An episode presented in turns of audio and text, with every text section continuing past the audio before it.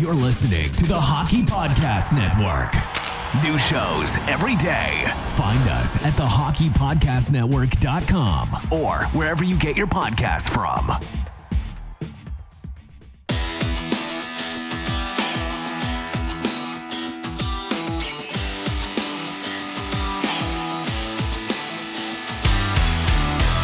Welcome to your Canadiens Connection on Rocket Sports Radio.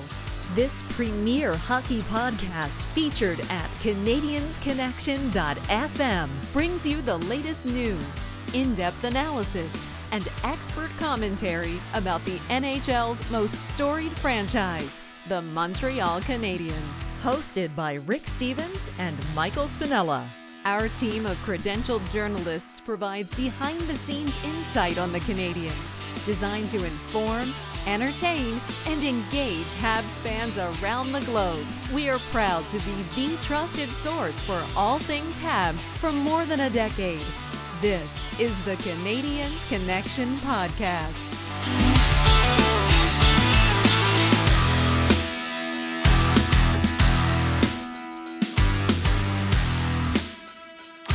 Hello, everyone. Welcome to the Canadiens Connection podcast here on Rocket Sports Radio, keeping you informed, engaged, and entertained. My name is Michael Spinella, and I'll be your host for the next hour. This is episode 277 of the Canadiens Connection podcast, and I'm very pleased to be joined in the studio by my co host, the editor of the Hockey News Montreal, the founder and the president of Rocket Sports, uh, Rick Stephens. And Rick, how are you doing? It's uh, been a couple weeks. Happy New Year. Glad to Happy have you New back in the hosting chair. Yeah, uh, I guess a nice thank you goes off to Amy Johnson for uh, holding down the fort uh, in my absence there. But uh, hoping that uh, you had a nice holiday there. I certainly did, and and uh, we hope that our listeners had a, a great holiday as well. Lots of ha- Habs hockey. Um, and listen, if you've missed our, um, you know, you, you, get busy over the holidays, you may have missed a podcast or two. Well, just head over to CanadiensConnection.fm and you can check out any of the uh, archived um, episodes that you might have missed. Um, but today we have a pretty comprehensive uh, podcast, and we're titling it The Montreal Canadiens Injuries, Depth, and Trade Possibilities. Yeah, brand new calendar year. We're in 2024, which is hard to believe, but uh, still some of the same problems that the Montreal Canadiens ran into last season, to be completely honest. But uh, this episode, uh, we'll take you through everything that happened uh, to the Montreal Canadiens in the past week. Nice week in review. We'll also catch up uh, with the prospects. We have the World Juniors coming to an end, so we'll talk about that as well. Plus, just before that, uh, we have some winners and losers for this week. And to end segment one, some news from around the NHL. In segment two, uh, exactly like what we just talked about depth, injuries, and being competitive. Uh, we'll uh, set the tone for that and uh, looking forward to discussing a lot of these issues. And then in segment three, uh, we like to turn it over to our listeners. Uh, our Canadiens Connection question of the week is Which Montreal Canadian player would you like to see at the All Star game? And if uh, anyone is interested in reaching out to us, I know that uh, in the past few weeks we've had a lot of listener questions, a lot of listener comments. How can uh, all of our listeners reach out to us with all their questions and comments? Well, if you have opinions on the All Star game, we know Nick's, well, we'll share that later who's going. But if you want uh, another Canadiens player uh, to go to the All Star game, you got to vote. Um, but we want you to tell us um, who you like to see, and you can do that or talk about anything else you want uh, to talk about at 5853 Rocket. That's our Rocket Sports text line. It's 5853 Rocket. You can also follow at Habs Connection on Twitter, Facebook, and Instagram. Uh, make sure that uh, you're following us there. Leave some likes, leave some comments, send us a DM with all of your uh, questions and comments as well if you'd like. And you can check out our website, CanadiensConnection.fm. Make sure that you check out all our pre game previews and post game recaps for every Montreal Canadiens game at thn.com slash Montreal. And here's what's gone down since we were last here. If we want to go back in time all the way to December the 30th, uh, the Montreal Canadiens visit the Florida Panthers, and it's a losing effort. Florida wins that one four to one. Uh, it was tied one to one for both teams after they both scored power play goals in the second period. But Florida would steal the show with a couple of unanswered goals And uh, man, uh, offense uh, really struggling for the Habs in that game. Uh, Florida led the shot department to 26 to 19. Eight shots for the Montreal Canadiens uh, in two periods. After 40 minutes, the Canadiens had eight shots on goal. Uh, the entire game at five on five, they had three high danger scoring chances. Not going to win many games that way. And um, if that wasn't bad enough, on the penalty kill, the Canadiens were were just a mess. Uh, the Panthers power play scored twice on the power play, and the Canadiens um, at that point were second worst in the National Hockey League uh, on the penalty kill. And uh, well, to end things, end the year in Florida on the 31st of December, uh, Montreal visits the Tampa Bay Lightning, and they lose four to three. Uh, that's their third straight loss at this point. Uh, Montreal actually had a two nothing lead in the second period. Uh, one of those goals, I think, should be nominated for blunder of the year. um, yeah, I don't understand what happened. Montembeault covered up the puck pretty easily there, but uh, as the ref put the whistle up to his mouth, he did not blow the whistle, uh, and music came on, some lights flashed, and the entire Tampa Bay team, including the goalie, head over to the bench. And uh, I guess Montreal picked up on this. Montembeault uh, with a little bit of a heads up play, getting the puck to Kovacevic, who sent it all the way down into the empty net and it would count. Uh, someone's going to have to explain this one to me, but Tampa Bay Lightning were not happy about that, of course. So they stormed back. They tied things up before the third period, and then ended up taking the lead and coming away with that four to three victory. It, bizarre. It, it, was absolutely one of the most bizarre goals I've ever seen uh, in hockey. Um, yeah, and and do you remember um, there was all that a few years ago that controversy about the the um, referees, the officials, the intent to blow didn't matter. They said it didn't matter um, if the whistle had a, had sounded. It was that they had intended to blow the whistle, and certainly bringing the whistle to your lips means you're going to blow the whistle. But it didn't happen that way. Um, and man, the the crowd was angry um, in Tampa. The the team was angry, and um, Montembeault gave up one of the worst goals of the the season, Austin Watson um, eh, started the, the oh Brayden Point got a goal and then Austin Watson and then it was uh, it was all Tampa Bay. Uh, strange, really strange game. Yeah, honestly, I don't know why the official didn't blow the whistle here, and the fact that the music came on and everything, I I don't understand what happened here. But anyways, the goal will stand, and uh, you'll see that in uh, I guess your bloopers of the year recap for uh, the next few months, anyway. For sure. Uh, starting the new year off, January the second, uh, Montreal gets a win in Dallas, four to three, uh, despite being outshot thirty-four to eighteen. The Habs were actually up four to one in the third period, and uh, man, they hung on pretty tight to keep that one goal lead at the end. Speaking of high danger scoring chances, the Montreal Canadiens got two in the first period in this game, and then none for the remainder of the game. So that that tells you just how poor uh, Scott Wedgewood was in net for uh, Dallas. Um, you know, Oettinger's out with uh, an injury, and Wedgewood did not look good. Uh, and fortunately for the for the Canadiens, Wedgewood did not look good in this. Um, so the Canadiens scored four straight times. Um, they got two more goals by defensemen, uh, a four-one comfortable lead, and uh, then the goalie gets Wedgewood got pulled with about six minutes left, and Dallas went to work scored two more times, um, made it close, uh, but the Canadiens kind of held on, and they were. It was um, a clinic on uh, Montreal Canadiens, both defensemen and and forwards blocking shots, um, and full credit uh, to to the skaters in front of Sam Montembeault for that one. Absolutely. And a couple of days later, Montreal returned home where they received a great big spanking by the Buffalo Sabres as the Sabres come away with a 6 to 1 victory. Uh, goalie Devon Levi made his debut at the Bell Center in this one. He looked pretty good. Uh, not many positives here to say about the Habs. I mean, they lost six to one in this one. Armia had the lone goal for them shorthanded.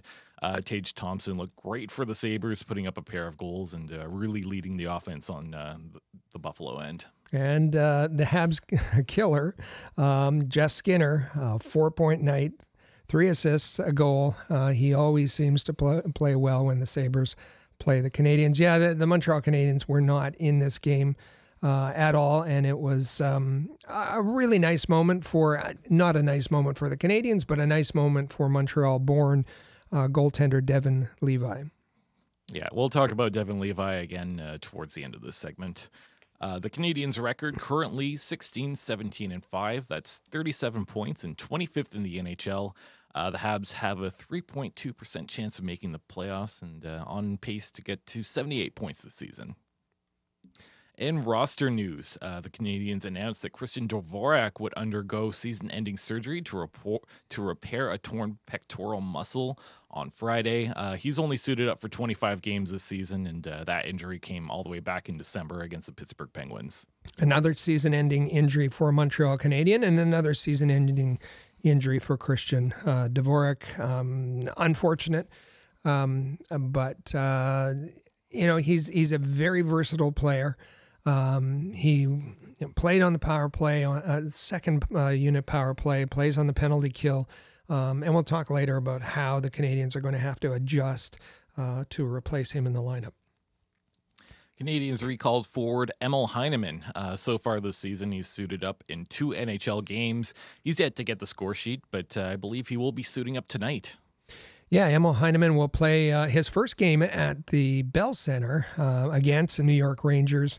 Um, the Canadiens will go away from the 11 7, where uh, Kovacevic was the uh, seventh defenseman. Um, that, that worked.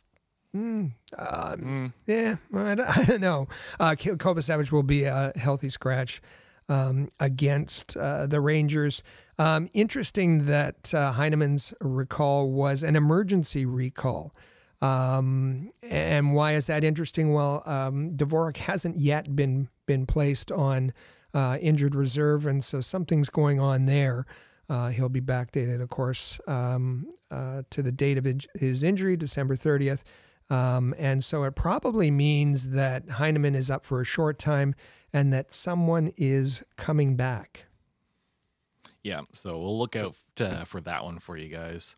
Uh, talking about Josh Anderson, well, we have a lot to say here. Uh, uh Josh Anderson, just oh, we we do have a lot to say about Josh Anderson, but let's just uh, focus on possibilities of of who might be coming back. Um, and uh, Tanner Pearson is skating with the team, um, but Raphael Harvey Pinard, I think, is going to be. Uh, he skated um, regular jersey in formation um, on Saturday, so he's very close to returning. We may see him as soon as the Philadelphia game this week. Uh, and that would, I think, explain the reason why Heineman was only up on a, an emergency recall. And, and so we may see uh, Harvey Pinard reactivated off IR uh, as soon as this week. Sorry, sorry sense. to interrupt. Please, please go ahead with, with Josh Anderson. All right, it is Josh Anderson time now. You can tell I was excited. Absolutely, got a bit. Uh, but uh, he was almost added to the injury list. Uh, a bit of a scary scene in which he appear, appeared to have maybe injured his knee. But turns out he's okay. Um, we do have some audio from uh, Josh Anderson as well. But uh, I'll get your uh, knowledge on this one, Rick, before we get to that. Yeah, um, it was a rough game for Josh Anderson. Um, blocked a shot in the first period. was was hobbling a bit. Um, got that stick to the face, um, and then uh, in the third period, left the game, and uh, he couldn't put any weight on um, on his leg. He he struggled to get off. It it looked uh, it looked awful. And um, well, let's play the clip from Josh Anderson. I think he was expecting um, that it was going to be a serious injury. Yeah, for sure. A uh, little little bit of a scare. Usually um, you know, as a player, when those things happen, usually you, you kind of know right away if something's wrong. Um, um, a little stun going back to the room, and then let it calm down. And um, you know, obviously everything was, was good enough from, from there. And um, yeah, just the thought uh, when it when it happened and the, the feeling, uh, your whole leg goes numb. But uh, yeah, I'm good to go. So his whole leg uh, went numb. He said. Uh, he thought, he said, as a player, and especially a player who's had those kinds of uh, knee injuries before, uh, that he knew, um, at least he thought he knew, um, what it was all about. Uh, but fortunately, uh, had, the the feeling came back. Um, he said about ten or fifteen minutes later, uh, and um, and he was fine, good to go. Uh, odd situation, but that's the way it played out. Certainly an odd situation, but I have one more question. Uh, Josh, was that your right skate? I think, it, I think it was my right skate. Yeah, it was kind of hard to, to tell. I, it felt like he pushed my knee and then um, thought it was like MCL, but I don't know. It was it was a weird feeling. I think it caught a couple nerves, but yeah, it's fine. Uh, so you were right. It was his right skate that got caught. Um, but you heard him say he thought it was his MCL, um, and but that he said uh, caught a couple of nerves uh, and and it went numb. Um, fortunately, uh, it looks like he's no worse for wear and uh, uh, was able to play on Thursday night and again on Saturday. Yeah, so Josh Anderson dodging a bit of a bullet there. But some good news for Josh Anderson is uh, he was named the Molson Cup recipient for the month of December. So, if you remember, for the longest time, we were waiting for Josh Anderson's first goal of the season, and uh, he actually had a pretty good uh, month of December. He was first star of the game uh, once uh, on December the 16th against the Islanders, third star on three occasions December the 4th against Seattle, uh, December 18th in Winnipeg, and the 22nd in Chicago. So, in uh, 13 games in December, he led the team with six goals and eight even strength points. So, uh, pretty uh, good uh, month of December for Josh Anderson, and nice to see that he's uh, getting back on track at least. Yeah, so there was a ceremony ahead of, of the game on Thursday, presented with the Molson Cup, um, and great to see him uh, back in the lineup. Will we talk about Josh Anderson again later? Is he possibly on that trade list, asset list that we're uh, preparing? We'll, we'll uh, yeah, I don't know. We'll see. Uh, but uh, I think on that note, uh, since we did talk about uh, winner, it's time to get to our winners and losers. And now it's time for this week's winners and losers on the Canadiens Connection. So this one, uh, we, we were a little bit more collaborative on uh, coming up with our list here, uh, more than other weeks. And uh, we'd like to start off with someone that we had as a finalist as a looter, loser. Uh, there was a loser that came in a little bit later that uh, I think beat him out. But Ryan Hartman a bit of a weird situation uh, in a game against uh, the Winnipeg Jets where he high sticked uh, Cole Perfetti during a face off. And, uh, well, he proceeded to deny it. And uh, what exactly transpired here? Because this this whole situation was just weird. I think they were both mic'd up as well. Yeah, Ryan Hartman, not, you know, he's an, a living on the edge kind of player. Um, wanted to retaliate for for a hit on uh, his player, and um, his denial was even a little. He he kind of only half denied uh, that it was on purpose, but it, I don't know. To me, when you're watching the face off, he didn't he didn't even go for the puck. He went right for the face of of Perfetti. It was uh, cheap, dirty, ugly play. I I thought. Yeah, absolutely. And uh, go and watch the replay on that. It made no sense at all. And I, I, believe Hartman ended up coming away with a fine on that one. So just kind of a dirty play and uh, retaliation for a player that uh, actually wasn't even against. I, I, believe it was Brendan Dillon on the Winnipeg right. Jets that uh, made a hit uh, against Kirill Kaprizov. So I, I, don't know what uh, Ryan Hartman's doing here. So go after, you know, uh, you heard our young player. we'll go after your best young player. I don't know what the thinking was there, but um, Hartman and and oddly as egregious as it was, he was only a finalist. Yeah, uh, someone uh, way worse came in, and I think our winner and loser are kind of tied to each other. So the loser, Anton Johansson from Team Sweden of the World Juniors, and the winner, Lane Hutson of Team USA of the World Juniors. Uh, so in the last uh, minute of the gold medal game at the World Junior Championships, uh, Sweden versus USA, uh, Johansson instigated a fight against one Lane Hutson about 30 seconds left in this one. And uh, well, Lane Hutson actually looked pretty good in this one. Uh, Johansson, not gonna lie, seemed a little bit immature during this fight, um, uh, throwing a few punches at uh, Lane Hutson. Uh, Snuggerud came in uh, to uh, Hutson's defense towards the end there, but man, just a bad look overall for that team. Sweden starting all kinds of ruckus and fights right at the end of a gold medal game. Yeah, it was clear that that they were going to be on the losing side and and in front of their own home fans and uh, just an ugly incident where Johansson um, just started throwing gloved punches to the head of Lane Hutson, Um, and I mean, uh, Johansson is uh, he's a fourth round pick, I think, of of the Red Wings, uh, but he's 6'4", 6'4", 195, something like that. Lane Hutson isn't. Uh, let's just say that there's there's a good six inches uh, difference in height and and maybe thirty pounds in, in weight. Uh, so Johansson was just hammering on on uh, Hutson's helmet. Uh, as you said, um, somebody came in to help out, and uh, Lane Hutson took a step back and then said, "No, I'll take care of my own battles, thank you."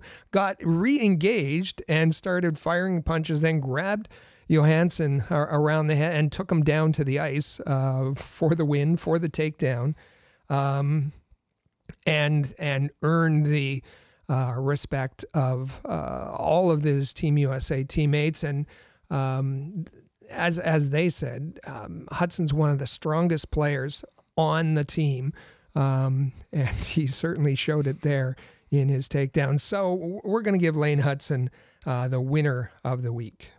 Yeah, all you hear is, "Oh, Lane Hutson's short. How's that going to translate to the NHL?" Well, he just took down one of the biggest guys on Team Sweden, so I, I don't think I'm really concerned about that anymore. For sure. And uh, talking about the World Juniors, I think it's a good time to get to our prospect update. It's time for the Rocket Report. The Rocket Sports Media Team is your premier source for information about the Laval Rocket the AHL affiliate of the Montreal Canadiens, as well as Habs prospects playing in the CHL, NCAA, and leagues around the world. Bookmark thn.com slash Montreal to follow our comprehensive coverage of Canadiens prospects. So each week, uh, we like to take a Montreal Canadiens prospect and shine the spotlight on them. And uh, this week, we're going to shine the spotlight on uh, Oliver Kapanen. Don't forget about Oliver Kapanen, uh, currently playing in uh, Kalpa in the Liiga. Uh, he was a former 64th overall pick by the Montreal Canadiens in uh, 2021. currently sitting on 14 point, points, currently unsigned as well. so this is a guy that I think we might want to start keeping an eye on. Yeah, you want to uh, um, high second round pick in 2021. Um, he's got some uh, legacy of family blood uh, bloodlines. Uh, the Kapanen name, his his uncle is Sami Kapanen, former NHLer Sami Kapanen. Uh, his cousin Kasperi Kapanen. Um, so uh, you know he's he. You said he's playing for Kalpa. Um, 26 games so far this season, 14 points. Uh, but in his last game um, against JYP, uh, two goals, two assists, four points, a plus three. That was on Friday night and played close to 19 minutes um, in ice time. Uh, he was also involved in the Spengler Cup as as Kalpa was there. Uh, so let's let's not forget about one Oliver uh, Kapanen. Absolutely. And on that note, uh, let's uh, take a look about the world. Take a look at the World Juniors. Uh, that uh, championship just came to an end uh, this past week.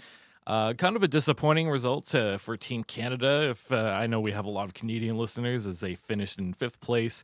The medals: gold going to Team USA, silver to Sweden, and bronze going to Czechia. Montreal had quite a few prospects at this one, and starting off with Team Canada. Owen Beck in five games, one goal, one point, plus two. he played more of a third line role, I think uh, more of your defensively responsible center. I thought he had an all right tournament. Uh, nice to see him get on to that team. Uh, last year, uh, I guess, more of an extra. He was called on in an, on an emergency basis, so kind of a big deal for uh, Owen Beck to be able to be on that team Canada. Yeah, he was there in a, um, a leadership role, and I think he provided some some leadership. Um, he wore an A uh, for Canada. Um, offensively, that's isn't what that's not why he was there. Um, he he was in the top. Um, at one point, he led the the um, the tournament in faceoff percentage, and I, I, think he finished in the top three, um, playing about 14 minutes a game. So uh, you know uh, he he was there. He had a role. He fulfilled his role. Um, and um, you know, obviously very valuable for Team Canada and and valuable um, in the OHL as well. Um, we know he plays for Peterborough, and and Peterborough, um, you know, they, I think they they defied expectations uh, at the beginning of the season, and they're coming kind of back down to earth. Uh, they've made uh, a couple of trades already. The OHL trade deadline is January 10th, I believe. Um, and so um, we we've heard uh, there's speculation uh, that there's a trade in place just waiting to be announced that will take um, Owen Beck uh, from Peterborough to the Saginaw Spirit. Uh, the Saginaw Spirit um, are uh, ranked second in the Western Division of the OHL. They have a 22 10 uh, and one record, and um, the star on that team is 16 year old Michael Misa, who um, has 17 goals and 22 assists already. So uh, Beck being likely, will likely hear that trade uh, coming out this week, um, heading to a a team who has Memorial Cup potential and and certainly will be involved in the OHL playoffs. Uh, so great, that will be great experience for Owen Beck. Absolutely. And on Team USA, the gold medal winning team, Montreal had two prospects. Uh, of course, Lane Hutson, who we talked about, uh, he put up six assists, six points, uh, plus eight. And uh, honestly, uh, I think a bit of a highlight for that team. And someone that uh, I know you're a pretty big fan of in Jacob Fowler. he got into a few games there as well. he put up a 2.59 goals against average and an 889 save percentage. what were your thoughts on these two? Well, Jacob Fowler first. Um, Trey Augustine was the number one. He was the incumbent. Um, he was he was had the experience from from uh, last season and played in the uh, semifinal and final. Jacob Fowler. Um, you know, this was his his first year there and got into three games. His numbers are kind of average. He got two wins, um, but I thought he was really good as as we mentioned last week uh, in the shootout win. Um, big stage, big moment, big pressure, uh, and and he looked uh, pretty good. Lane Hutson, um, tremendous, um, absolutely tremendous. Um, he he was. Um, you know, I, I don't think with Lane Hutson, well, he had six points, uh, yeah, six points in the tournament, a plus eight, um, but he was playing well, he averaged the, in the tournament uh, 24 minutes a game, uh, 25 minutes and 12 seconds in the semifinal, 27 minutes and 20 seconds in the final, um, and was named um, U.S. Player of the Tournament.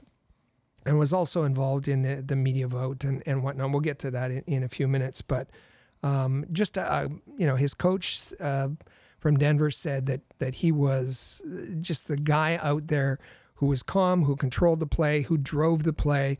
Um, he did everything he was asked to do, and a huge part of that USA gold medal. For sure. And one last prospect that made an appearance at the World Juniors is Filip Mesar. Uh, he wore an A on his chest. He got into five games, two goals, seven assists, nine points, and a plus two. Uh, Slovakia, definitely one of the weaker teams, finishing in sixth place. But uh, you know what? Filip Mesar was kind of a bright spot on that team. He was great played 17 minutes, uh, average 17 minutes a game, um, and one of the the better players, uh, along with Dalibor Dvorsky on uh, on Team Slovakia. And uh, at the conclusion of the World Junior Championships, uh, we wanted to take a look at the All Star team that was selected by the media. In goal, they decided to go with Hugo Havelid from Team Sweden. On defense, uh, Montreal prospect Lane Hutson of Team USA and uh, Theo Lindstein of uh, Team Sweden. On forward, Cutter Gauthier of USA. I think he had a great tournament. One of my favorite players to watch on USA, actually. Uh, Jiri Kulich uh, of Czechia gets in there as well, and uh, Jonathan Lekkerimäki of Team Sweden. Uh, so a lot of players that uh, were from that Slavkovsky draft, it seems, and uh, they all look very good. Yeah, absolutely. Um, before the the tournament, um, the Hockey News editors were asked to um, make predictions. And it's tough going into a tournament to to make those predictions. I was I was one of that group. Um, my final uh, for the gold medal, I predicted USA over Sweden, and that's what happened. Pretty pleased about that. Bronze, well, it was Canada over Slovakia, so it was a big miss there. Um, but I uh, was asked to predict the um, the All Star team, and I had uh, Lane Hutson on defense, correct there. Uh, Jonathan Lekkerimaki as a forward, and Cutter Gauthier um, uh, as uh, from the USA as another forward. So I got three out of the six. Uh, I don't think any of the Hockey News editors selected Hugo Havelid in goal. Um, that was. And and and I think as we talked before the show, not necessarily he, he had a good team in front of him, uh, but he's going to be likely be um, taken in the first round, maybe in the first round of the upcoming 2024 NHL draft. Uh, goal, I actually thought that uh, Hrabal had a very good tournament. Yes. Kind of, that was my goalie standout for sure. Uh, but uh, talking about Team Canada just for a brief moment, I think you and I agreed that this was not the best Team Canada. Right. Obviously, no Connor Bedard from last year. That makes a huge difference, of course, and not a ton of returning players. So maybe a blip in the radar for Team Canada. I know there was some disappointment and a lot of questions as to why they didn't uh, medal this year. But uh, I think next year it's going to be a much better team. Uh, it's just one of those seasons where uh, a lot of your better players ended up in the NHL this year. Yeah. Uh, let's take a look at uh, the Laval Rocket from this past week. A good week for them, uh, albeit a bit of a lighter week. Only two games uh, going back to December the 30th. Uh, Secure, uh, Syracuse comes to visit Laval, and Laval gets the 4 to 1 victory. Dobeš uh, with a great win. Uh, he looks solid in goal, and Laval goals from all the players that you might want them to come from. So Sean Farrell, Jan Mysak, Arber Xhekaj, and Joshua Roy all get on the score sheet.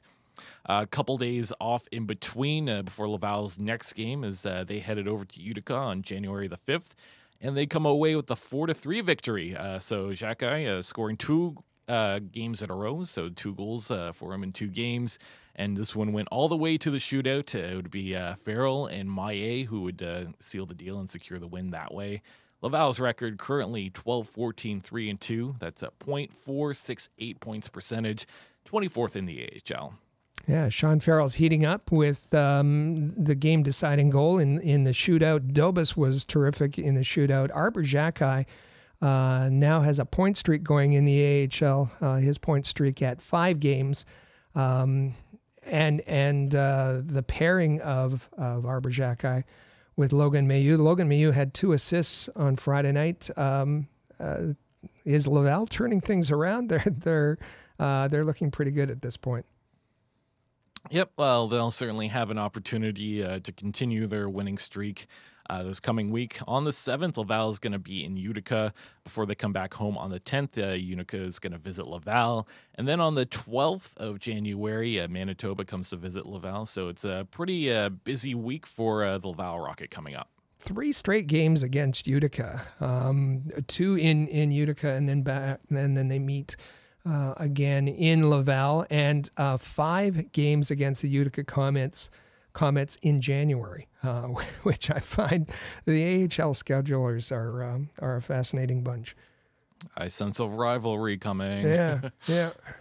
And if we want to go uh, one step down the depth chart, uh, let's take a look at the ECHL affiliate of the Montreal Canadiens, the Trois Rivières Lions a bit of a mixed bag for them this past week. On the 12th of December, or sorry, on the 30th of December, uh, they visit Maine. They come away with a 3 to 2 victory. Then uh, they come back home on the 3rd of January. Uh, Adirondack visits and uh, give them a nice spanking 6 to 1. And then on the 5th of January, uh, they visit uh, Worcester where they lose 5 to 3 in the shootout. Uh, currently, Trois Rivières' record is 15 15 2 and 1. That's eighth eighth place in the Eastern Conference. So, uh, as we mentioned a few weeks in a row, it seems like uh, their offense is really drying up. They got a little bit ba- better this week, but still not great. Uh, Ty Smilanic does return to the lineup from injury, which is pretty nice. Uh, leading the way points wise, it's Anthony uh, Beauregard and uh, Justin Ducharme as they're tied for the team leading points. Yeah, they're getting some players back from uh, Laval, from uh, Ottawa. Um, and so the, the, scoring has picked up, uh, certainly better uh, this week than it has been, and we'll see where that carries them next week. Uh, an article we put out uh, on uh, thn.com slash qmjhl if we want to take a look at the quebec maritimes junior hockey league uh, Jeremy put out a fantastic article. Uh, it's entitled "How Far Is Too Far: uh, Canadian juniors face online abuse. Uh, what can you tell us about this one, Rick? Well, this was um, this one was in relation to Oliver Bonk. Um, that unfortunate goal where the the the, the puck went off uh, his leg into the net. Oliver Bonk from the London Knights. Um, and he had to uh, make his his social media accounts uh, private because he was getting all kinds of abuse. There, there, there, was there's no reason for him to be blamed on the goal. There was no reason for. Uh, I get fans upset. Canada a disappointing uh, showing at the World Juniors, uh, but you don't blame it on a young player. And and um, Jeremy uh, did a good job outlining that, and also compared it to um, situations, similar situations that have ha- happened in the past. Yeah, so good job to Jeremy on that one. You can find all of our content about Canadiens prospects at thn.com slash Montreal, and you can find the best English language coverage of the Quebec Maritimes Junior Hockey League at thn.com slash QMJHL. We have a couple quotes of the week here, and both of them coming from Montreal born goaltender Devon Levi, who made his very first start at uh, the Bell Center on Thursday night. And uh, this first one, he's going to talk about getting ready to play at the Bell Center. Yeah, that's going to be super special, you know, coming out to fix you. Um, being in that building will be really, really cool. You know, last time I've been in there is probably, I don't know, a while back when I was a kid watching the Habs game. So um, it'll be cool to be on the other side of it. What stood out in your mind about when Carey Price was the man 10 years ago? He owned the city. Yeah, you know, he was so dominant, um, and he did it without looking like he was trying. That was the coolest part, I think. So um, he's su- such a good goalie. Um, you know, growing up watching him definitely gave me a lot of inspiration. Really good person, also. I had a chance to meet him a few times, so um, you know, it was uh, really cool to have him as a as a role model, being so close in the city. So um, it was uh, it was definitely special growing up. So we're talking about um, a goaltender from another team. Yes, we are. we definitely are. Why are we doing that? Well, um, because he was uh, Devon Levi, 22 years old, born in born and raised in Montreal. Um, and uh, enjoyed going to the to the Bell Center. Enjoyed going to the Bell Center. He said he loved going and booing Zdeno Chara. Um, and he loved going uh, to the Bell Center and watching uh, his hero, his inspiration, the the guy who made him want to be a goalie, Carey Price. Um, he talked about uh, still being able to clearly picture all the big glove saves uh, uh, that Carey Price made. Uh, you heard the reporter say, you know, um, what was it like when Carey Price owned this city, owned Montreal? Um, and he talked about you know, Carey Price was was terrific without even trying, but uh, more so, he was a good person, um, and that was inspiration. So. Um, lots of I I I found uh, that this was and this was before the game. Um, he was so excited to to play at the Bell Center, um, a place that you know he had been so often as a fan. Um, and I, I, I thought I found it absolutely fascinating. Absolutely. I uh, loved hearing all that from him. So we heard about uh, him getting ready to play at Bell Center. Well, what was his experience like? That was so fun. Uh, hell of a game by the boys, first of all. Um, we played really well. Um, yeah, to be in that building, to, to beat that team is pretty special. Um, you know, I wouldn't have liked it to go any other way. So, yeah, absolutely excited. Um, he, he said, um, that that the one thing he normally um, in his routine, uh, getting ready for a game, uh, he puts on his headphones and he play and before every game he plays, he plays "Fix You" from Coldplay. Um, uh, and he said the cool thing about this game is he didn't have to do that because he heard it um, in the arena, um, playing in the arena, uh, and that that kind of inspired him. Um, obviously, a, a, Canadiens fan now um, attached to the Buffalo Sabres. And the interesting thing for me is that, you know, we always hear about the, the, the player that the Canadiens missed, the guy from the Q that the, that, uh, the, the guy from our own backyard in Montreal that, um, that the Canadiens mi- missed. I don't remember anyone saying that, any of the reporters saying that about Devon Levi when he was drafted in the seventh round, the 212th pick overall uh, by the Florida Panthers in 2020. Um, and in fact, um, he went, uh, the Canadiens had a uh, seventh round pick in 2020. Um, do you remember the controversy there? It was a big controversy in Montreal that the Canadiens had not picked a francophone player, had not picked a player from the Q um, in 2020. They had a seventh round pick. They traded that pick away to the Chicago Blackhawks, and Chicago uh, took that pick and selected um, six foot eight defenseman Louis Crevier um, of Chicoutimi and and all the reporters said why? Why would you why would you do that? Why would you why would you trade away? You could have picked uh, Louis Crevier. I, I haven't heard Louis Crevier um, uh, being in the the NHL uh, but they could the Canadiens could have uh, with the 212th pick um, you know five to to before the end of the draft could have picked uh, Devon Levi in the seventh round, and nobody was making noise about that at that time. Um, he's excited to be in Montreal. Uh, his his resume, you know, being a seventh round pick, uh, his resume is is um, if you've missed it, is is obviously great. Um, he was a, a, goaltender at Northeastern. Um, grew up in in the the Montreal minor league system. Played for Lac St. Louis Lions, as everybody seems to do, um, and then went to Northeastern in in the NCAA and was terrific. Um, played for Canada. We were talking about the World Juniors.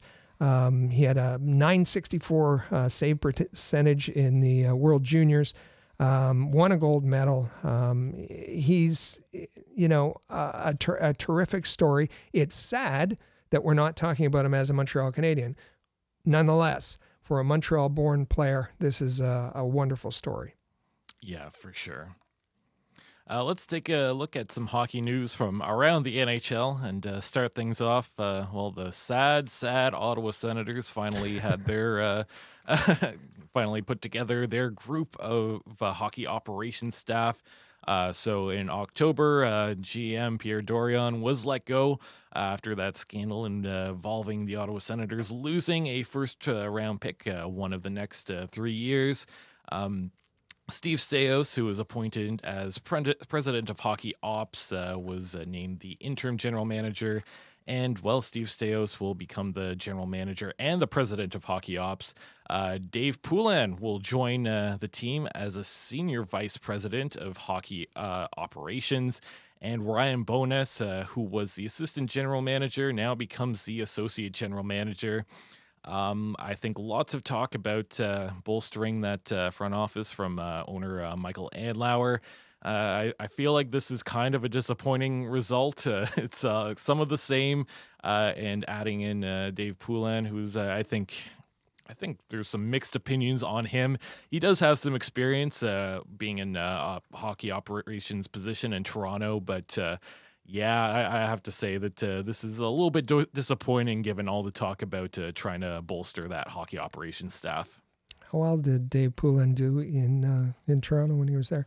Um, uh, not good. I, I, you know, for me, um, I'm just, uh, and I know opinions differ, but uh, I won't miss Dave Poulin on the Canadiens broadcast, uh, and so that for that reason is a win for for Montreal. I do like um, the addition of Ryan Bowness, Of course, his his dad Rick Bowness um, head coach of the Winnipeg Jets. But Ryan Bowness, in his own right, um, has got a fair bit of experience uh, with respect to uh, scouting. Um, uh, he's scouted uh, with with the Jets, with the, the Penguins, um, and has been involved with both the Ottawa Senators and the and the Belleville Senators for the last few years. So. Um, I like that pick, but yeah, you, you got to wonder about how they're all going to work together and that uh, management crew that they've put together. Yeah, of course. Uh, Michael Andlauer, uh, former stake uh, owner in the Montreal Canadiens, uh, compared uh, Steve Staios and uh, Ryan Bowness to the well, what Montreal has in their front office with Kent Hughes and Jeff Gorton. He's looking for a similar, I guess, collaborative effort there. Um, but uh, kind of crazy to me that uh, this took what three months after the firing of uh, Pierre Dorion to get this together, and uh, you have two of the same guys. Uh, uh, no formal formal interview process either. Uh, so I, I don't know. I feel like uh, this is kind of disappointing and uh, just uh, overall sad, sad Ottawa Senators is what I'll keep calling them. All right. Uh, good news for uh, the Montreal Canadiens, I guess, uh, in uh, the uh, 2024 NHL All Star Game. Uh, roster was announced, or at least the first selections uh, selected by the NHL, and it's going to be Nick Suzuki for the third year in a row. Um, uh, last year, I believe uh, he uh, took over for Cole Caulfield, who got injured. Um, so Nick Suzuki back at it. Be nice to see someone else uh, get involved. Um, the NHL uh, fan vote is now open, so depending on what you're looking to do there, if you're looking to uh, put in a Montreal Canadiens player that uh, might be deserving, you know, there's Cole Caulfield, there's Sean Monahan, maybe even a Kaiden Guhle. Uh, but if you're looking for the memes, I think Arber Xhekaj is the guy that you might want to vote for. Well, it's funny because I saw online that there's a campaign uh, for the fan vote, uh, and they're encouraging um, Canadiens fans to to vote for Montembeault, um, uh, Michael Pezzetta and his five assists, and uh, Juraj Slafkovsky. Uh, with his four goals. So um, uh, we'll see if that happens. But when you think about, um, and I think you can vote 10 times a day, something like that. Yeah. Um, sorry, I, I, it's been a while since I've been interested in, in the All Star game. When you look at the players, uh, of course, everyone has to be represented. One player from each team. 32 players are already in. Uh, they're going to take 44. Is that the the number? Um, yeah. Uh, so they'll add a, an extra 12 players from the fan vote. And when you look at the exclusions, like Elias uh, in, in Vancouver, Anze Kopitar with the Kings, um, William Nylander um, with Toronto. Uh, Cale Makar isn't even at the at the All Star game yet, although I expect um, he'll uh, be voted in. Um, yeah, I, d- I don't know that uh, Michael Pezzetta is going to be uh, a shoe in for this year's All Star game. Yeah, for sure. And uh, also, I guess you got to feel bad for Oliver Bjorkstrand having to cancel family vacations to San Francisco, I believe, because he was named to the All Star game. Kind of an interesting choice there out of Seattle. But, anyways, if you're interested in the All Star game, uh, you can go ahead and start voting. Uh, news out of Washington uh, former Canadiens captain Max Pacioretty has debuted uh, with the Capitals this past week. He's played two games, nothing on the score sheet yet, but uh, after all the injuries over the past few seasons, it's actually kind of nice to see him back on the ice. Yeah, the uh, Capitals are they need scoring, and so that's what Max Pacioretty can do. Um, those those two um, season-ending torn Achilles injuries, uh, it, it it's just, and I know that that um, um, Bergevin created kind of a hostile environment and and kind of turned fans against Max Pacioretty, but um, he was the captain of the Montreal Canadiens, and it's good to see him at 35 years old um, making a return uh, in a Capitals uh, jersey. And uh, one last thing before we end the segment, uh, we do have a trade to announce. A trade to coming announce. down early this morning. Yeah, uh, to the Chicago Blackhawks, Rem Pitlick, the former uh, Montreal Canadien, and to the Pittsburgh Penguins, a seventh round pick. So uh, not a big trade, but uh, it's definitely a Montreal Canadiens connection there, and. Uh, Nice to see. I think that's the first trade of the calendar year, if I'm not mistaken. So, uh, uh, come on, uh, Kent Hughes, uh, let's get to work here. You can make some trades uh, pretty soon here, and uh, I guess uh, with uh, the announcement of Connor Bedard uh, being injured, uh, Rem Pitlick is kind of the replacement. Oh, I believe yeah. Nick Foligno is also uh, going on uh, injury. So Rem Pitlick, uh, you have some uh, big shoes to fill there. Yeah, Connor Bedard fractured jaw. Uh, that incident with um, um, uh, the Devils' Brendan Smith. Uh, and then Foligno went in uh, to try and settle a score. Didn't uh, broke his his uh, finger uh, on his left hand. So those two on um, IR and um, Chicago needing forwards. They thought that maybe Rem Pitlick could fill uh, a void. Um, and for a seventh round pick, and it's um, it's not even a 24, 2024 pick. It's a 2026 seventh round pick. So, uh, but listen, if if Rem Pitlick can be traded, anyone can be traded. So yeah, as you said, Kent Hughes. Well, well, we're going to be talking about that uh, rather shortly. Yeah, we'll give uh, Kent Hughes uh, a little break here, and then uh, he can make a, a, trade in the next segment, maybe. Yeah. Uh, but uh, coming up, we'll hear from uh, our sponsors, DraftKings, and then it's the big topic segment talking depth and injuries. stay with us. This is the Canadiens Connection podcast here on Rocket Sports Radio. Bet the action on the ice with DraftKings Sportsbook. You know, it's hockey season once again, and although I love using DraftKings Sportsbook to I don't know, enhance and make more fun my NFL watching week to week, it's even more fun when you get in on the action with the NHL and DraftKings Sportsbook. Uh, whether it's daily fantasy, whether it's uh, same game parlays that you're doing on Sportsbook, or whether you're just placing straight up money line bets, DraftKings Sportsbook makes it fun and easy for you to bet the action on the ice. So download the app now and use code THPN. New customers can get 150 bucks instantly in bonus bets for betting just $5 on hockey. Now that's code THPN only on DraftKings Sportsbook, an official sports betting partner of the NHL. The crown is yours. Bonus bets expire 168 hours after issuance. Gambling problem? Call 1 800 Gambler or visit www.1800Gambler.net. In New York, call 877 8 HOPE NY or text HOPE NY 467 369.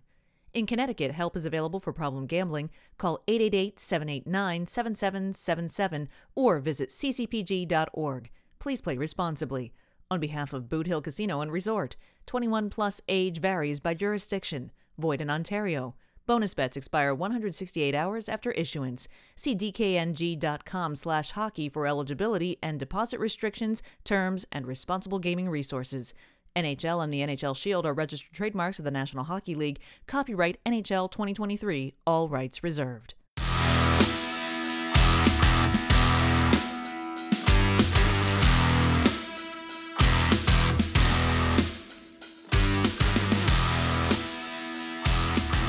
Welcome back to the Canadiens Connection podcast here on Rocket Sports Radio. I'm Michael Spinella. You can find me on Twitter at the Spinella. With me in the studio is our president and founder of Rocket Sports, Rick Stephens. Make sure to give him a follow on Twitter at Rocket Sports. You can also follow at Habs Connection on Twitter, Facebook, and Instagram. Plus, you can check out the website canadiensconnection.fm. And just a little reminder here to make sure you hit that subscribe button. Make sure that you are subscribed to the Canadiens Connection podcast in the player or on your favorite podcast app. That way, you never miss a single episode. And it's, uh, well, we've entered a new calendar year and uh, a few games away from the halfway point of the Montreal Canadiens uh, season. And uh, once again, injuries are taking a toll on uh, the Montreal Canadiens roster and depth, uh, quickly disappearing once again. This time, no Alex Belzile around to come in and save us. Raphael Harvey Pinard also currently out with an injury. He might come back, though, as we talked about in that first segment. Trade deadline comes up on March the 3rd. How will Jeff uh, Gorton and Kent Hughes navigate this trade deadline and the rest of the season with the desired uh, wanting to remain competitive, but uh, also I kind of want to make them. Uh, well, I want to see them make a big splash at the trade deadline. So, uh, how do you think this might go about, uh, Rick? Well, it's it's complicated. I think I think it's fair to say that it's complicated. Um, we saw that the Canadiens. Uh, over the holidays, uh, prior to the holidays, flirted a little bit with um, you know, um, moving up their their MoneyPuck playoff prediction uh, to about thirteen percent. Still not great, but but um, it gave fans hope that perhaps uh, the Canadiens would be, um, you know, uh, maybe it was maybe it was time to make a push for the playoffs. I, you know, I don't think down to three percent now, uh, and I don't think that this is the year that the Canadiens should be doing anything um, to bolster uh, their lineup. Um, I know that online we've seen um, I, I, Canadiens fans wanting to make the playoffs, wanting to um, cling to a Sean Monahan. Uh, David Savard blocks a lot of shots. We need him for our playoff push. I, I, saw on in the French media saying that maybe Kent Hughes shouldn't be a seller, maybe he should be a buyer, and and with the injury to Dvorak, maybe he should be going out and and adding a, a third line center at the deadline. Um, it's it's all very short term thinking, and I think that um, you know Jeff Gorton uh, did so with the New York Rangers, uh, accelerated the rebuild, gathered assets, traded some away, brought in players, um, and and I think that's what both he and Kent Hughes are trying to do uh, this this season and and overall for the rebuild and. And I think that's what they should do, uh, and and let's hope that that doesn't um, that they, they don't get distracted uh, temporarily. Um, but how can the Canadiens do that? How can they, you know, down a down another center, um, uh, Kirby Dach out, uh, Christian Dvorak out, um, Alex Newhook out? How can they? Um, how can they uh, remain competitive for the rest of the season? Um, can they afford to lose a Sean Monahan? Can they afford to lose um, a David Savard. I, I think, I think that they'll be okay. I think that they'll be okay. Uh, and the way we we figure that out is going through uh, and looking at the lineup, looking how the, the lineup might uh, shake itself out, um, and then that would that would make us feel comfortable uh, that they can that Kent Hughes can fully participate as a seller uh, in the trade dead uh, at the trade deadline. That's only two months away, as you said. Trades have already started to happen, and what we don't want to see is what happened last year, and that all the the trade assets uh, get injured, and you have to sit out uh, the the trade deadline. Um, I know that Kent Hughes is a patient guy. I know that he has a certain price in his in his mind. He's said, uh, you know, holding or, or other GMs have said he's holding players ransom until uh, that that price is is uh, met. Um, but we're getting to the point where uh, we'd like to see some movement in order to help this rebuild move along. Absolutely. And first thing, I, I do need to get this out of my system before I get to the rest of it trade a goalie, please. yes. Uh, there's three of them, and yeah, you, you, one of Allen, one of Primeau. Please just just get it over with. It's been too long. so now that that's out of my right system, yeah. yeah, yeah, okay. Good. All right. So I, I, came up with a few things that uh, Kent Hughes and Jeff Gorton could do if uh, they were concerned about depth. Um, well, uh, something they actually did last season when there were a lot of injuries. Well, they picked up a player off of uh, waivers. Uh, that was Chris Tierney. Uh, expiring contract, cheap. You throw him in uh, your bottom six, doesn't really matter. Uh, there's always a way to get a warm body. Um, also, I mean, one of the things that we've suggested that they both do is retain salary on a player to maximize the value. Well, instead of retaining salary, you could also approach it as in let's take a contract back. And uh, maybe that's the warm body that you can have in place uh, to help your depth a little bit, assuming that that is a concern. Also, uh, you're going to look at uh, possibly signing a prospect towards the end of the season. Uh, I think we can uh, discuss who that might be just a little bit later. And of course, uh, looking at something the Laval Rocket did recently, well, they went and signed a free agent goaltender in uh, Kaskisuo, and that really helped their depth as well. So there's there's always ways to get uh, other players into the system, and when you're a rebuilding team, at, I'm I'd hate to say it, but just a, a warm body to have in place. That's all you really need, right? Yeah. So looking at the lineup, uh, the lineup as it's uh, constructed now. Um, you know, who are the players uh, who are your best assets who other teams might be interested in uh, at the trade deadline? Um, I, I, think the first two that just jump off the the the lineup page, the roster page, are Sean Monahan and David Savard. Uh, those are players who can help a playoff bound team uh, without any question, and uh, those are the skaters, and the goaltender is Jake uh, is likely Jake Allen, who can um, help a playoff bound team. Um, so those those players um, can they can the the lineup uh, sustain the loss of um, of those players without really tanking the season? Um, well, I I, I think um, there's no question that that as you said, the, a goaltender has to be traded whether it's Cayden Primeau, uh, although in that case, somebody's going to be looking um, at future value. Um, you certainly wouldn't want Cayden Primeau helping out your play uh, playoff chances. Um, so it's it's Jake Allen who can can help out there. We talked last week. I know the the um, mainstream media is down on Jake Allen, up on Sam Montembeault. If you look at the um, the stats, particularly the advanced stats, it's it's much closer than you think, and and that's what teams will be looking at. Um, it it it would be fine to to um, move along. Well, more than fine to move along a, a, goaltender. David Savard, um, yeah, I, I, we know that the Canadiens have uh, eight healthy defensemen right now. Um, Jonathan Kovacevic, Gustav Lindstrom aren't yet aren't able to get into the lineup.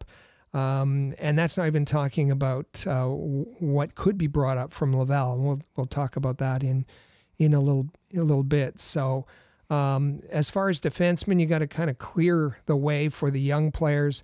Uh, move David Savard. Uh, my hope would be that Mike Matheson would be on that list too, although he's more of a uh, off-season uh, trade asset in my mind.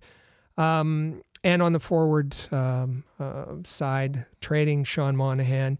Yes, you're trading a center. Right now, it's Nick Suzuki, Sean Monahan as the second line center, Jake Evans. Uh, he's been in that second line center slot uh, at times, and then Mitchell Stevens. Um, but I think you're you're fine um, uh, trading uh, a Sean Monahan because you have forwards coming back. Raphael Harvey Pinard uh, coming off IR probably this week. Tanner Pearson, who can play center, um, is not that far away. And uh, towards the end of February, don't forget, um, if he's on schedule, if his rehab is on schedule, you have Alex Newhook, um, who's your your second line center right there. Um, so would it, you know, have fans got attached to Sean Monahan? Of course. Um, but you can't risk. Uh, Sean Monahan has an injury history, and it was Marty St. Louis this week that said um, um, that with the injury to Dvorak, Sean Monahan is going to have to uh, play on the penalty kill. Um, take, taking it wants him out there for faceoffs, taking left side faceoffs, but he really wants to see Sean Monahan playing more on the penalty kill. And my heart dropped um, because blocking shots, being in a defensive role, um, there's lots of injury potential uh, there. And I, I get that, you know, Monahan likes to play more minutes. He likes the responsibility, likes taking important um, face-offs. He's, he's a proud player. He, he takes pride in what he does. But uh, there's all sorts of injury potential coming up there. So, uh, before that happens, uh, let's see him moved on. And I guess my point is uh, the lineup would be okay um, with moving a couple of players out. Yeah, absolutely. And I mean, would they probably take a step back with, if they move on from Sean Monahan? Probably a little bit, but they could get to some uh, help from Laval. Uh, of course, uh, there are a, a, few players in there that I think could be worthy of a call up at some point this season, even if it's towards the end. And of course, uh, a few prospects that could become available towards the end of the season uh, once their seasons end in uh, their respective leagues. right now in Laval, you have a Sean Farrell that's had a pretty good season there. He's had a few NHL games last year. I think at, even if a short stint, it would be nice to see where he's at. Uh, Joshua Wise, I, th- I think that's someone everyone's excited to see at yeah. the NHL at some point. Uh, of course, maybe towards the end of the season, uh, around that trade deadline, might actually be a good spot to give him a look for a few games. And uh, one, Lias Andersson. Um, I don't know that he's had uh, major contributions in Laval, but he's still a player that uh, he's been around for a while and uh, I think uh, he could be an interesting call up for the Montreal Canadiens uh, at some point as well, just to fill in that gap a little bit. Uh, in terms of defensemen, uh, I think everyone's waiting for when Arber Xhekaj might come back up. Uh, Logan Mailloux, the first round pick, he might get a call up at some point. He's been great during his time in Laval. And I think you, Rick, even were expecting him to maybe make the team out of camp at one point. And then uh, William Trudeau, uh, I think he's uh, had good games. He's had bad games, but uh, I, I, think he's more than deserving of a look at some point. And as per uh, what prospects could be available towards the end of the year, well, Lane Hutson in the NCAA, once his season at the NCAA comes to an end, I think it would be great to have a few looks at him in the NHL No. Yeah, Kent, Kent Hughes has already gone on the record and said publicly that they will sign Lane Hutson, um, and he'll play with the Canadiens at the end of the season once his NCAA season is over. Um, so you can you can take that one to the bank. Um, Arber Xhekaj, I think it's been a good move, and I think uh, he had a tough time going down. He was uh, he was a bit bitter. He understands now why he was sent down, and I think it's been very valuable for him to get a lot of minutes. Uh, and the two of them together, Xhekaj and Mailloux, are just a hard pair to play against. Um, and so, yeah, will we I'd expect Hutson to be added to the mix? Uh, Xhekaj is knocking on the door, uh, so it really makes sense to um, to to uh, alleviate some of that uh, logjam um, on the defensive side by by um, engaging in some trades, um, whether it's a you know a David Savard. Uh, as I said, I don't think it's um, um, uh, Matheson who's going to be uh, traded in season, or and uh, maybe it's a Gustav Lindstrom that uh, has some NHL experience. Looking at the forwards, talking about NHL experience. Lias Andersson has 110 uh, games. He's only 25 years old and 110 games uh, in the NHL. So he, he, would be no stranger um, to uh, NHL play if he was recalled. And as you said, Sean Farrell had a couple of games at the end of the season last year. So there's all kinds of possibilities um, to fill out your lineup. Um, either with those players coming back, we mentioned Newhook, Harvey Pinard, Pearson, uh, or the players available uh, from Laval, um, that should make this a an active uh, trading season uh, for Kent Hughes and for the Montreal Canadiens approaching uh, the deadline. Yeah, absolutely. And I think uh, a call up that you were pretty happy to see was uh, one uh, Mitchell Stevens. Uh, instead of bringing up a prospect right away, you brought up someone that uh, he's got a little bit of NHL experience, definitely more of an AHL veteran. I think that did make a lot of sense because at the time, I think the obvious call up would have been, you know, a Joshua Roy, but keeping him in Laval a little bit longer to develop, I think was very smart. But once you get to the point of the trade deadline, I do believe that that's going to be your opportunity to start bringing up some of those younger guys. Of course, you mentioned Lias Andersson uh, could be a good call up if you still feel like uh, guys like Joshua Roy and Sean Farrell could benefit from more time in Laval. Uh, hate to say it, but I'm wondering if maybe even a Philippe Maillet could end up being a call up, just a stopgap for a couple games. He's not a prospect or anything, you know, of course, more of an ECHL guy, but uh, plenty of experience there just to throw into that bottom six at least.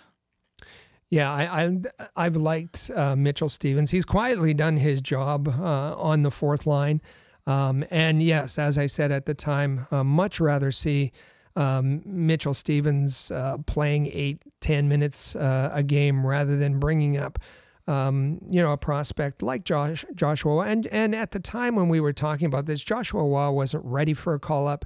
Uh, he hadn't experienced the ups and downs and the travel and the three and threes and all the uh, the things that uh, go into playing uh, in pro hockey.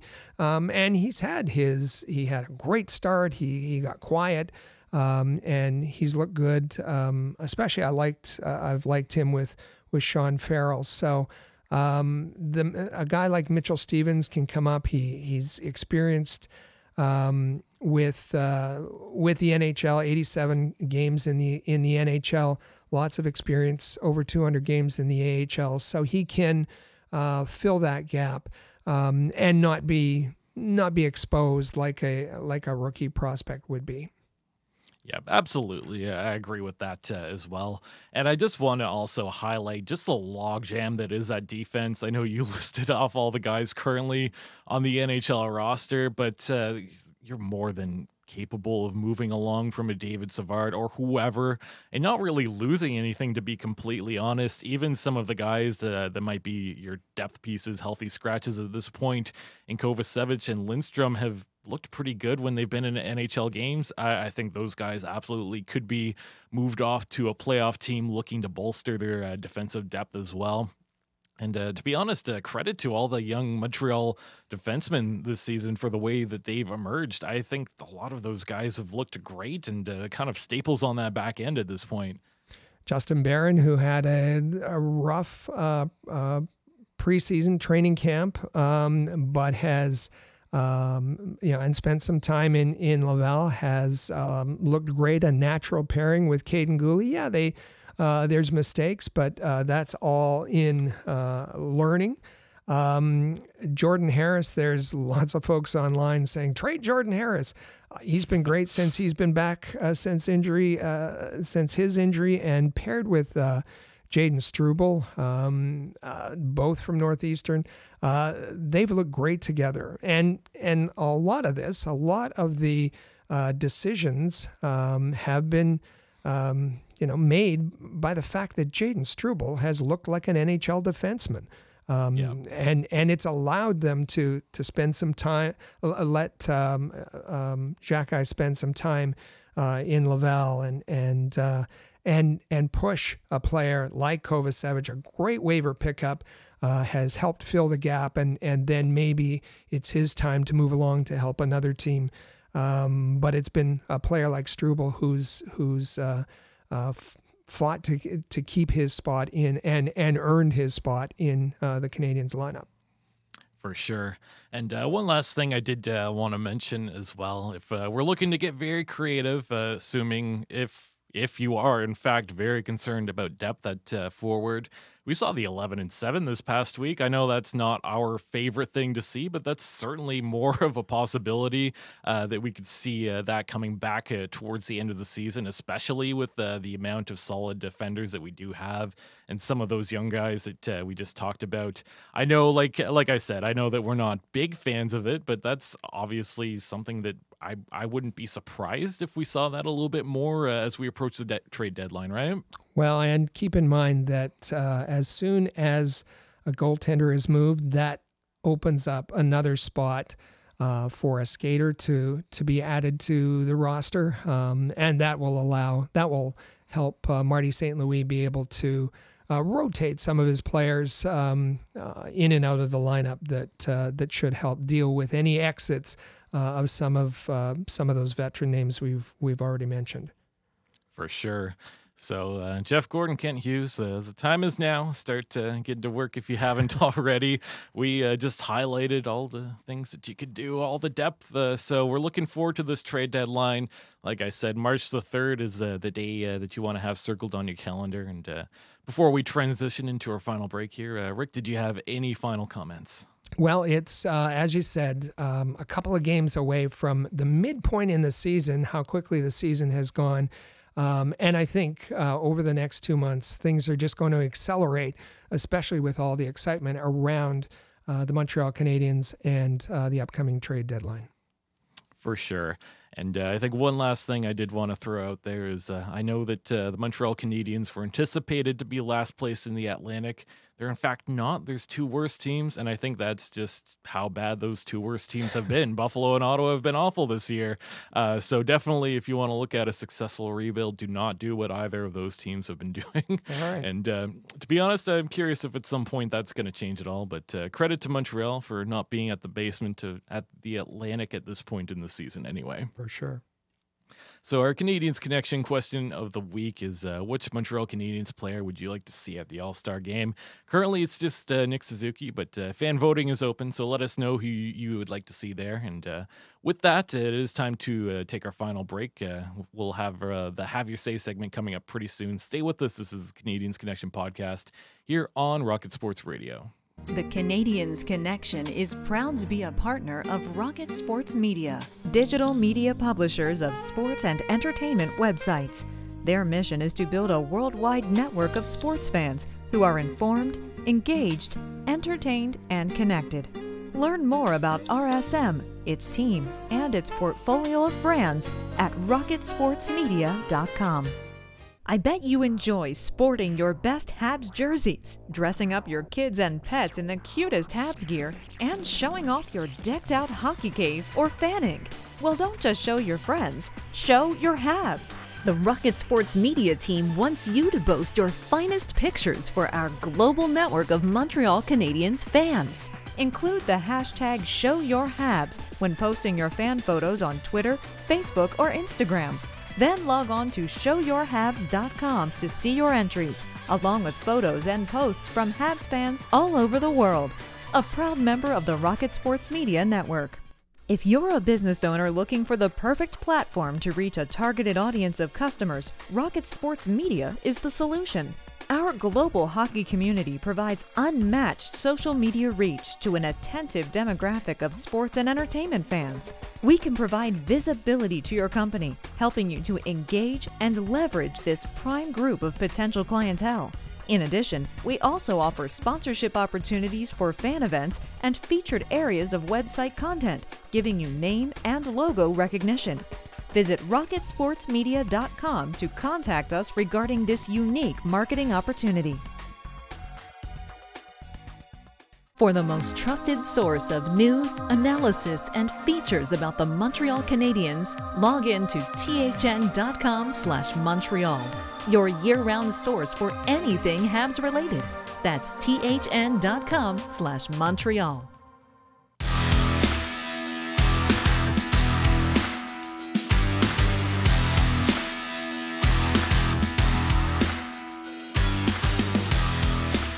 Welcome back to episode 277 of the Canadiens Connection podcast here on Rocket Sports Radio. You can follow at Habs Connection on Twitter, Facebook, and Instagram, and you can check out the website at canadiensconnection.fm. Also, feel free to text us anytime via the Rocket Sports text line 5853 Rocket. That's 5853 Rocket. And uh, Rick, uh, kind of fun there to go through and talk about uh, depth, uh, maybe an early look at uh, the trade deadline too, and uh, all the various moves that Montreal Canadiens do have in store for when they do start to make some of those bigger trades. And I think that um, some Canadiens fans have forgot that there are some players on the sidelines that. Um, that that could be returning and, and could be helpful. There are players in in Laval that could be recalled and could be helpful. Um, so it, it's not as dire as one might think um, as we approach the trade deadline or, and are looking to move um, some of the veterans. Absolutely. So at uh, this point of the season, uh, the Montreal Canadiens can be pretty difficult to, to keep track of. Uh, lots of news uh, coming up uh, pretty soon, I'm sure. And uh, well, here's where you can find everything you need to know from Rocket Sports. head over to thn.com/montreal, and you can find all the Canadiens coverage in one place.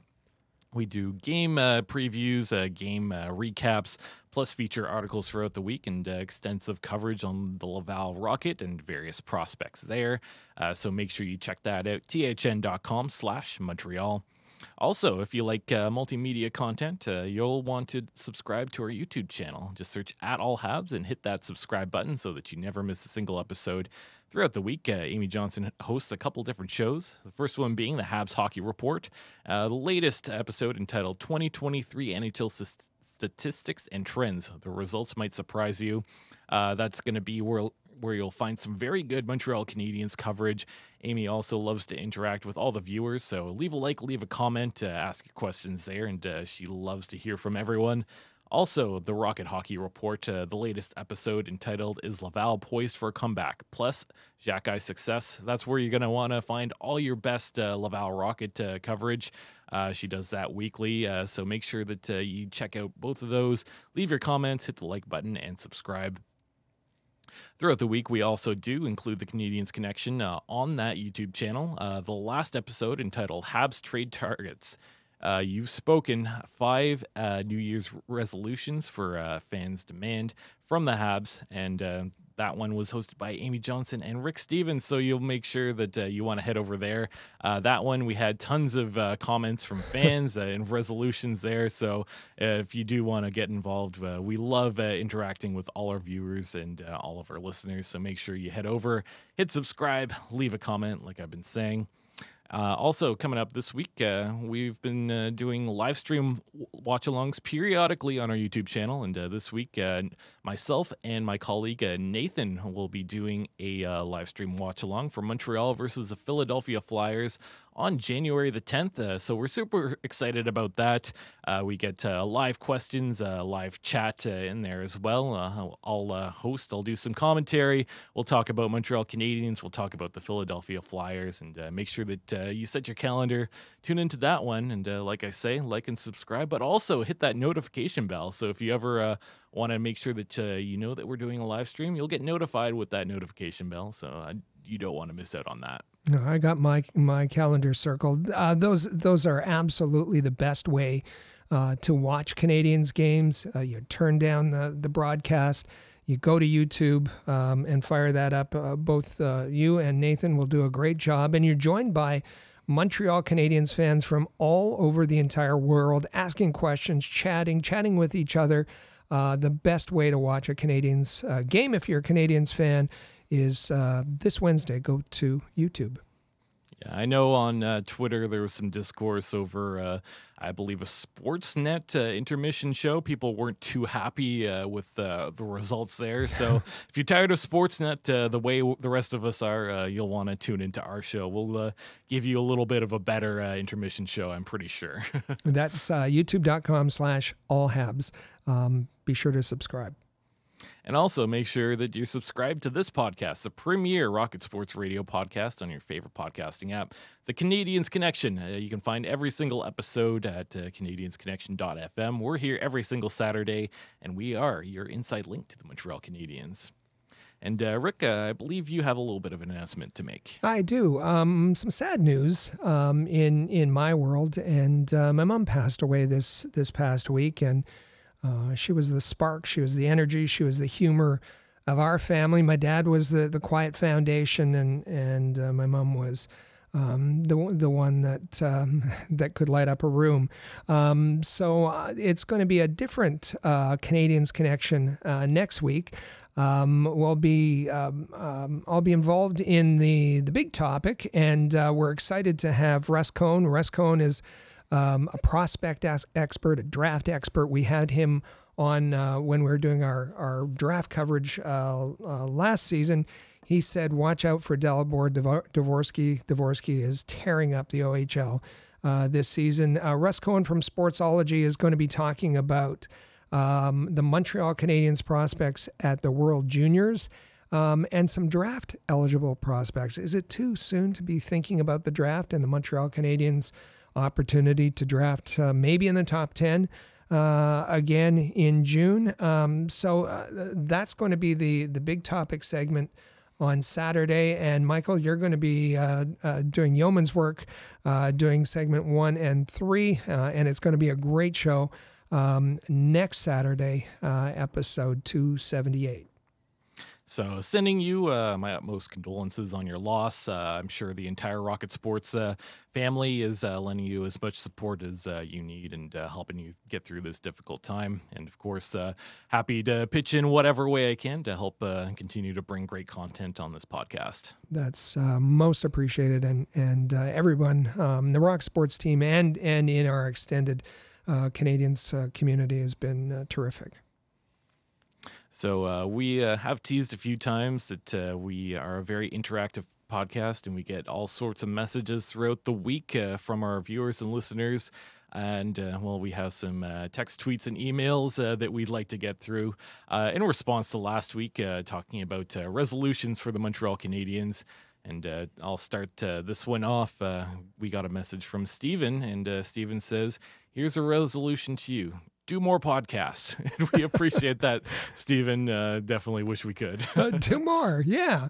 Well, obviously he's enjoying them. If um, if he wants us to do more, that was uh, that came via text, the Rocket Sports text line at five eight five three Rocket. So thank you, Stephen. Um, next was one that uh, came via YouTube, and this is uh, TWF Champ 02 Here's my resolution get rid of the RBC patch. Of course, he's talking about the advertising patch for the Royal Bank on the Canadiens' home jerseys. Uh, there's also, he didn't mention it, there's an Air Canada patch on the away journey jerseys, but um, doesn't like the advertising. So get rid of the patch. Yeah, absolutely. And uh, talking about that for a second, uh, the St. Bear patch on the Laval Rocket jersey, awful as well.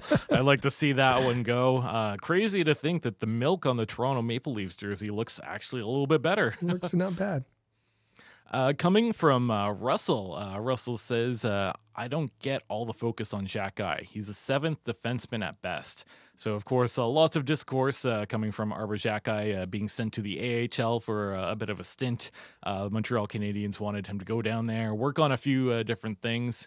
And, of course, he was a fan favorite. So, a lot of fans, I think, have expressed their disappointment in that.